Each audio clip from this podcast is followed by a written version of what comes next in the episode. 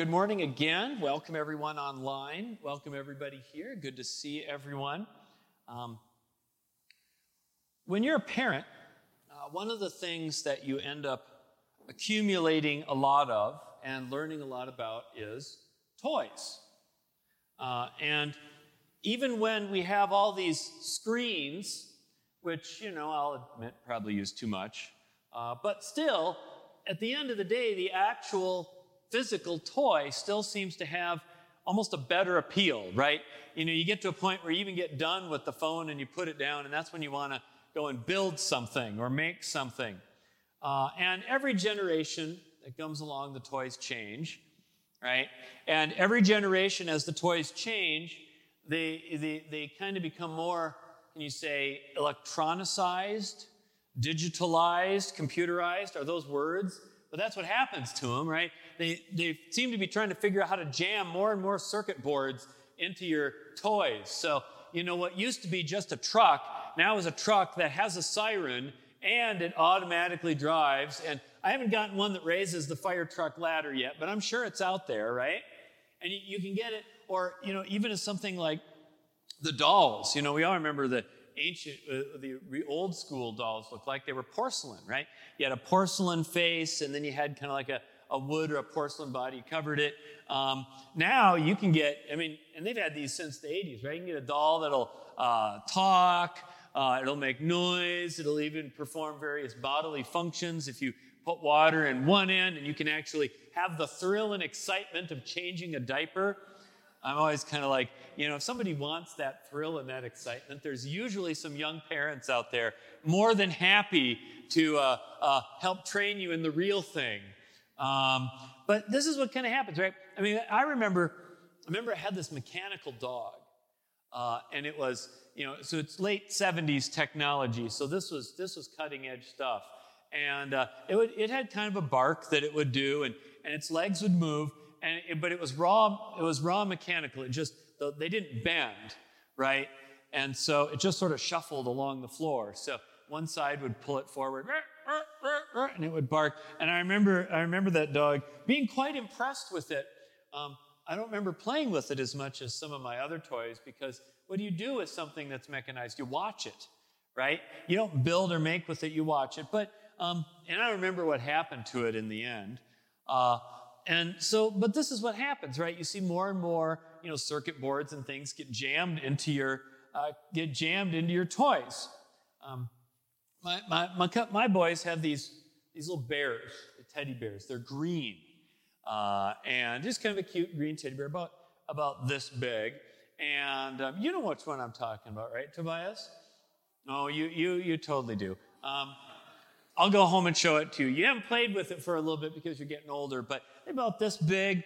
Um, it's, a, it's, a, cute little teddy bear. It talks, uh, it sings, it even has stories built in. It'll tell you stories. Uh, it'll, it'll do lullabies and play sleeping music. It's got this kind of soft, digital, sleepy music. Oh, it's a dog? I've had these things for how many years? Okay. Unwind. My kids have this little dog and it's green. And, um, and it does, and it's got these things, and you can customize it.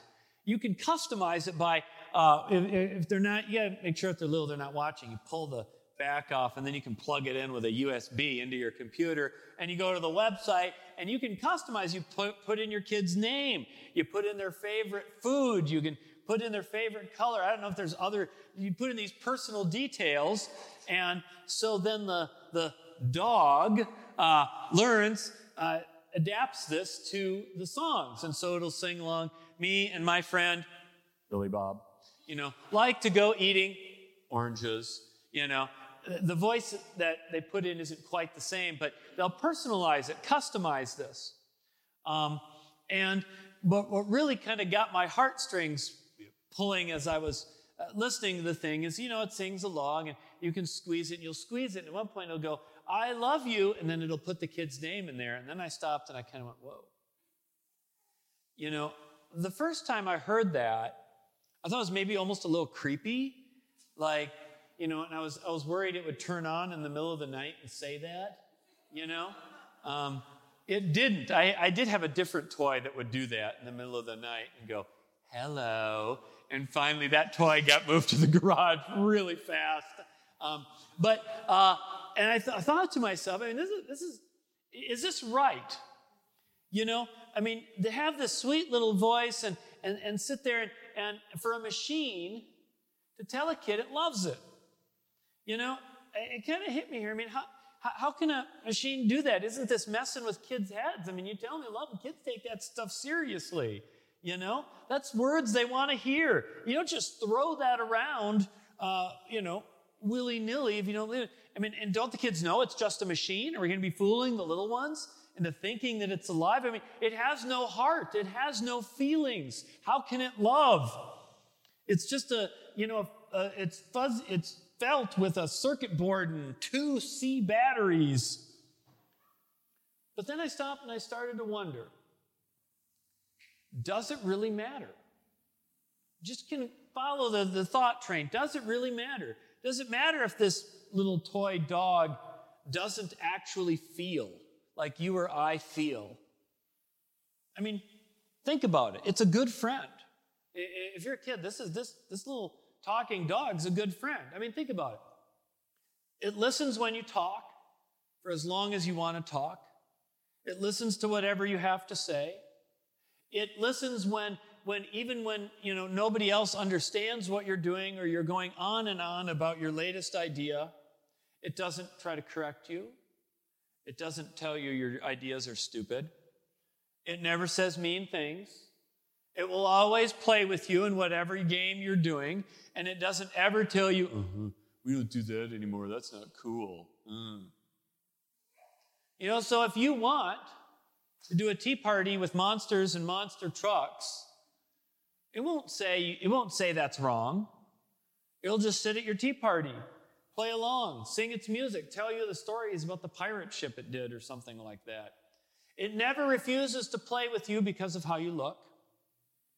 It's never mean if you have a disability. It goes along with you wherever you want, and it hangs out in your fort or your bed or your car seat. It stays there with you at night. It sings you songs and tells you stories when everybody else is too busy. It comforts you when you want to go to sleep and reassures you that it's there. I sit and think, wow, little dog's a good friend. And then I think about all the kids who don't get that. The makers of this toy figured out, you know, what is it? What, what is it that's really lacking? You know? Parents, family, to sit there and sing a lullaby at night. You know? Friends that are just friends that aren't mean. How many people have that? How many kids grow up with that? You know? How, many kids get a story at night and a lullaby? I'll admit, I don't do it every night. You know? How many kids have friends that go with them on every adventure? And how many kids have people who tell them they're loved? I mean, isn't this mechanical dog a better friend than a lot of what we have? And if it does all those things, if it does all those wonderful, loving things, does it matter that it doesn't have neurons in its brain that are firing love firings? I mean, if it does the action, does it matter what's in the heart? Or if it doesn't have one? I mean, there's been dozens, right, of sci fi movies that have gone down this path, that, that have gone down this road of, you know, can a robot love? Can a machine have feelings? You know, they started with that great sci fi thriller in 1938 called Wizard of Oz. Remember that? What did the Tin Man want? A heart. And did it and what was the point? Did it matter that he didn't have a biological thing going thump thump thump thump? No. Because in every other way, he, he, he acted as somebody who was caring, right? And, and they've gone down this thing. But what's interesting is in all those scenarios, it, they all seem to bring out something that we all kind of know, but maybe we don't acknowledge, um, which is that love is more than just a feeling. Or maybe love isn't really even a feeling at all. That things like love and caring and compassion, that they're, they're not things that are only in your heart, they're things in our actions. Think of another scenario. Think of another scenario, a more adult scenario. You go off to Vegas. Your say your spouse goes off to Vegas with some friends. And uh, it's just supposed to be a fun, you know, boys, girls, Vegas weekend. And they go off there, and what do they do? Well, one night they end up at one of those trendy clubs. I can't name them, I have no idea what the trendy clubs are. Um, and they go there, go to the club, and the disco's thumping. And the DJ's there, and the music's going, and it's blaring, and the lights are going, and the glow sticks are free, and everyone's waving their glow sticks, and the oxy's getting handed around on the dance floor, and everybody's thumping, thumping, thumping, and they're hot, and they're sweating, and next thing you know, your spouse is dancing with somebody, doesn't know their name, glow sticks are thumping, and they end up dancing all the way back to the hotel room and end up doing something they vowed not to do at the wedding. And wake up, pack up the stuff, and say, hey, you know, what happens in Vegas, right? I'll just go home. I'll tell the husband, I'll tell the wife I was watching Penn and Teller and Celine Dion. And then one day, you get a text it's your buddy Bill. Should I make it Bill from accounting?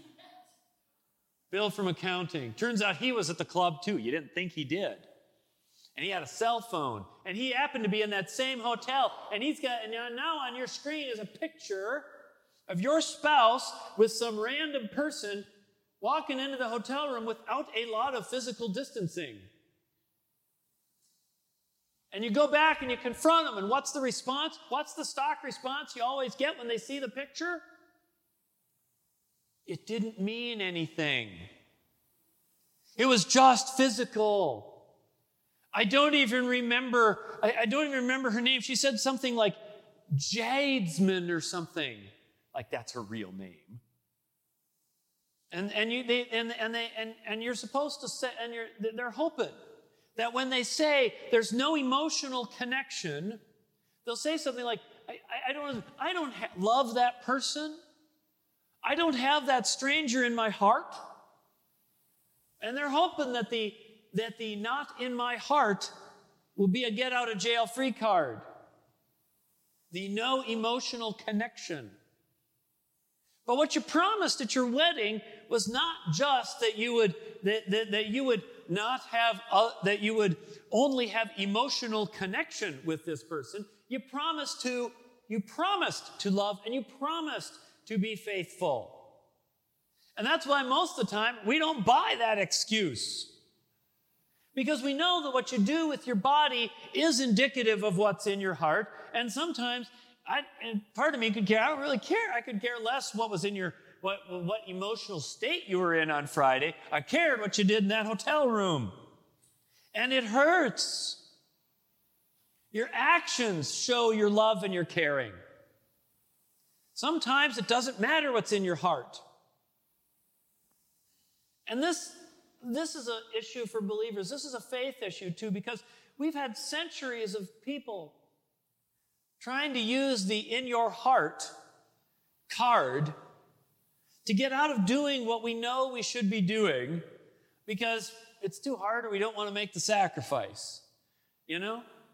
If I'm out there on the street and I'm freezing cold, you know, and, and I run into you, you know, you want to show me you're caring? Give me a blanket or a hotel room or a, you know, at least give me a ride to the shelter. Don't sit there and go, ah, I care and feel a lot for you in my heart. I think the answer would be some version of, the heart don't keep me warm and it don't pay my bills and it don't give me food you know? You need to care with what you do right? But that kind of caring of course is hard and we know this. It takes time it takes money the needs of the world are almost insurmountable. It's always overwhelming. It gets easy to just shut down and say i can't process it right and and besides you know what's in my heart I can always say I got love in my heart because there's no way to disprove it. You know, I still haven't perfected the heartometer. I, I still want to have a heartometer. So when somebody says, you know, I, you know, I may not have been to church pastor, but I got Jesus in my heart, and I could turn on the heartometer and go, the test results are back, and they say, that is a lie. You don't care at all. No, no, I swear, no, right? But you can't prove it. There is no heartometer. Heartometer doesn't exist. You can't prove it. So it's easy to say. It is a can be a get out of jail free card, right? And isn't this a lot of religion today? You know, you hear that phrase, I have Jesus in my heart, which is interesting because Jesus himself, if you go through the Gospels, never says the phrase, take me in your heart. The phrase Jesus in your heart, in those words, aren't in the New Testament. You know?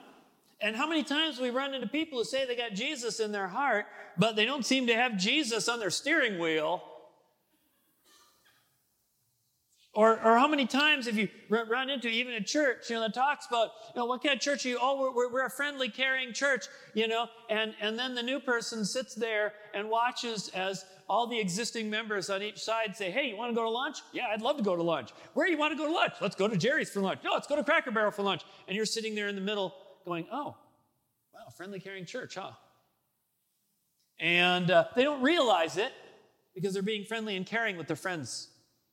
We all do it. We all fall into it. It's, a, it's, it's, it's, it's just human nature, right?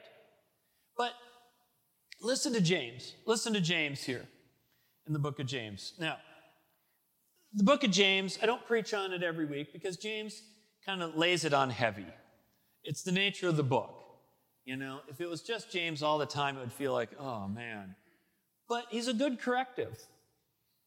He says, starting at their, their chapter 1, verse 22, be doers of the word and not merely hearers who deceive themselves. For if any are hearers of the word and not doers, they're like those who look at themselves in a mirror. For they look at themselves and on going away forget what they were like.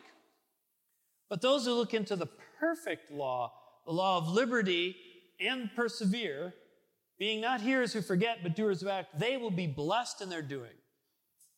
The hearer only looks at himself and sees a caring person. Or if they see something not so caring, they forget, choose to forget about it when they go. Right? But the idea is it's about, it's about the image, about my ego, about make, protecting how I feel about myself, right? And of course, we never imagine ourselves as the bad guy right? But the doer, it says, according to James, the doer looks into God's expectations and, and, and, and dives into that.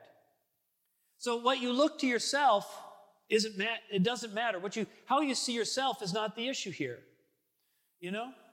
The in your heart stuff can become a way of protecting my own self-image. And then of course comes that great line in verse 27. Religion that is pure and undefiled before God the Father is this to care for widow, orphans and widows in their distress, and to keep oneself unstained by the world. You want to know what pure Christianity looks like? It's caring for the widow and the orphan. That's that stock phrase that's all over the Bible, all the way back into the New Testament, gets used a million times. It's not a new command that James is saying. And he picks these two groups. The Bible picks those groups not because they're the only people you should care about, but because they're representative of two groups in society that are in a social position at that time of not being able to take care of themselves and being at other people's mercy. And so I don't think James means only care for widows. Oh, I know that widower is really poor, but I don't have to care about you. That isn't what he's saying, right? It, but True religion, he's saying, true religion is shown in the actions that you do for those who cannot do for themselves. It's not just what's in your heart, it is in what's in your time and your wallet. Because what's in your heart won't put food on the table or shelter an Afghan refugee trying to run from the Taliban. And I can tell you that I'm freezing outside, and you can hand, if you hand me that blanket and that reservation, I frankly could probably care less what emotional state you're in. I'm happy for the blanket and the hotel reservation, and I'm going to say, God bless you, and assume that you are a loving person. because it's what you did that seems to matter at that moment.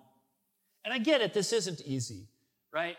And, you know, but it is what God's, God expects. And James is telling his church, and, and he's telling ours, he's telling all churches, that, that we can't get away with trying to get away from the hard parts of faith because they're expensive and inconvenient and, and annoying and just use the, I got Jesus in my heart, and so that wipes it all out. True religion does not seek a way out of God's expectations, but true religion seeks to do more and live into it. And yes, it can be kind of feeling heavy and you can get kind of a guilt complex and but I always figure it's a good thing if I feel guilty about it because when I stop feeling guilty, that means I probably don't care.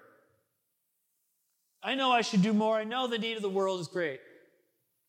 And when I stop trying to look good to myself and try trying to feel good to myself, then I can put that aside and just worry about what God is willing me to do. And to find myself there by diving into God's expectations.